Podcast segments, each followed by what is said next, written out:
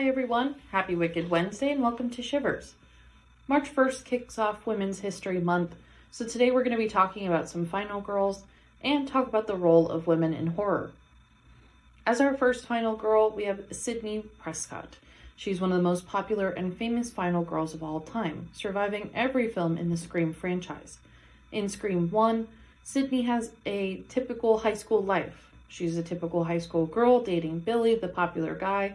Everything is great until murders begin happening in their town of Woodsboro, and it seems that no high schooler is safe. Sidney and her friends live their normal lives, but Sidney refuses to have sex with Billy, and thus their relationship is always on the rocks. These murders begin happening on Sidney's mother's death anniversary, and thus the town begins to believe that she has something to do with the murders. As the first Scream movie wraps up, we find that Billy has convinced his best friend Stu to go on a killing spree with him, largely due to his lack of getting laid and his unhappiness in relationships, using Sidney as his primary reason for being a murderer. She finally fights back, conquering her demons, and makes herself the famous final girl that we know and love today. If there is a more popular final girl than Sidney, it would be Laurie Strode. Laurie is a typical high schooler as well, but in the town of Haddonfield. She was born in 1961, and when she was only two years old, her six year old brother Michael brutally murdered their family with a butcher knife on Halloween. Being too young to remember this, Laurie was adopted by a nearby family and grew up being none the, none the wiser.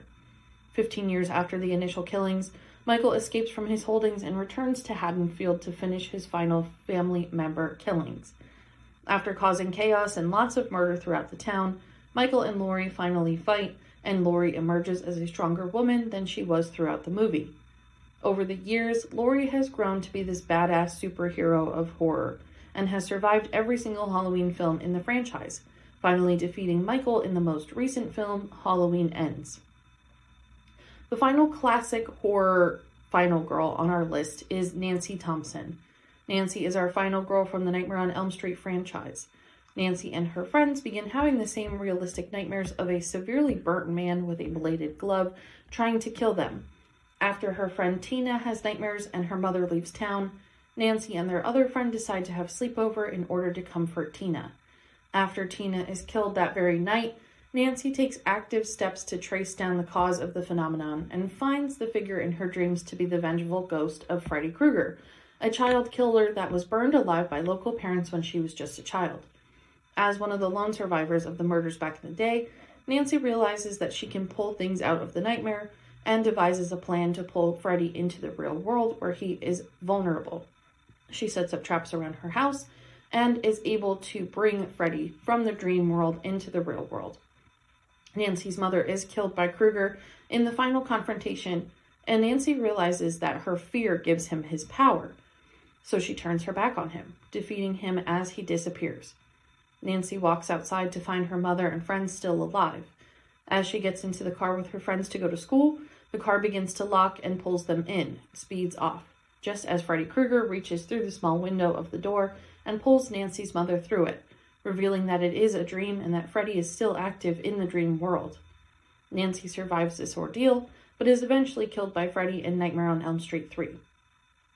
Wes Craven, the creator of the Nightmare on Elm Street franchise, conceptualized Nancy after a conversation with his daughter, where she questioned him over his clumsy depiction of the heroine in the movie The Swamp Thing from 1982, particularly over the scene in which the heroine stereotypically trips and falls over nothing. Wes Craven wanted Nancy to be the start of depicting a more positive portrayal of women in his films and horror films in general. Getting to two modern day final girls, we have at first Erin Harson. The highly underrated horror film You're Next revolves around a rich family coming together for a weekend getaway. Their closest neighbor is miles away, and they reside in the quiet, tree covered forest. Unbeknownst to them, there is a killer lurking around in the woods, killing the neighbor during the first 10 minutes of the movie. Erin Harson is the girlfriend of one of the family members, joining him and the family for the weekend and no one seems to know too much about her. Things start to get eerie as members of the family step away and return, with the foreshadowed murdering ensuing, holding everyone up as a sus- suspect. Luckily, Erin happened to grow up on an Australian survivalist compound and has intense martial arts and weaponry training, so she's able to fight back. The twist of the movie is that Erin's boyfriend and his brother arranged the entire scheme so that they could receive the majority of the family inheritance. Erin kills her boyfriend and the rest of the family just as the police arrive, them stepping into the trap that she set for the killer, her accidentally killing the cop, and the movie ending with a gory blood splatter, leaving Erin as our final girl. As our final final girl on the list, we have Grace Le Domas. Another highly underrated film, Ready or Not, follows a similar pattern to You're Next, but plays to the fun side a bit more. Grace marries Alex and meets the rest of his family on their wedding day. After their wedding, they go to the estate where Alex's dad, Tony, explains that their ancestor, Victor Le Domas, made a deal with a demon or a creature or a man named Le Bail. Victor's deal was that if every new member of the Le Domas family drew a card from Le Bail's puzzle box, then the Le Domas family was able to keep their vast fortune. Grace draws out the hide and seek card from the puzzle box and goes into hiding while the Le Domas arm themselves to kill Grace before dawn, revealing that the hide and seek card forces the family to kill the newcomer before dawn or they will be killed by the curse. Grace, thinking it's just a game, witnesses Alex's sister Emily murder a maid that she mistook to be Grace. Grace panics and is found by Alex, who informs Grace about the curse, saying he wants no part of it and wants to help her survive. As the night chase ensues and Grace creates a few casualties of her own, the sun begins to rise and Alex turns on her, saying he doesn't want to die and doesn't want to lose his money either. She laughs, knowing the family's too late, as she watches each of them brutally die. It's a dark comedy movie playing at the tails of the class system, but leaves Grace as our true final girl to join the group. Previously on Shivers in the Summertime, we talked about children in horror and the role that women play in that genre, casting us as monsters or outsiders if we don't want kids or aren't necessarily happy with the kids that we do have. Contrary to this statement alone, however, women are most empowered in the horror genre as opposed to any other film genre out there. Horror puts a spotlight on conversations about women that are not had, and most times empowers them to take a stance and become the final girl. Naked women and sex in horror leads to a sense of vulnerability for women, since you're most vulnerable when you're naked. Sometimes directors use naked women in sex scenes to distract the viewer from the main point as a way of alluding to a subliminal message, since they know that you are definitely paying attention. Horror films emphasize the idea of female sexuality being something that needs to be punished, or something that comes with negative consequences. It shows that once a woman acts in a sexual way, she will be killed. The American fantasy of a woman continuously being sexualized is completely taken away in horror films. Once a woman is related to sex, her sexuality is punished. Sex is considered to be a masculine trait because it is a form of power over someone, and if a woman tries to take control of this power, then she will be instantly punished. Her sexual freedom is not within gender norms, and the patriarchal society does not accept it.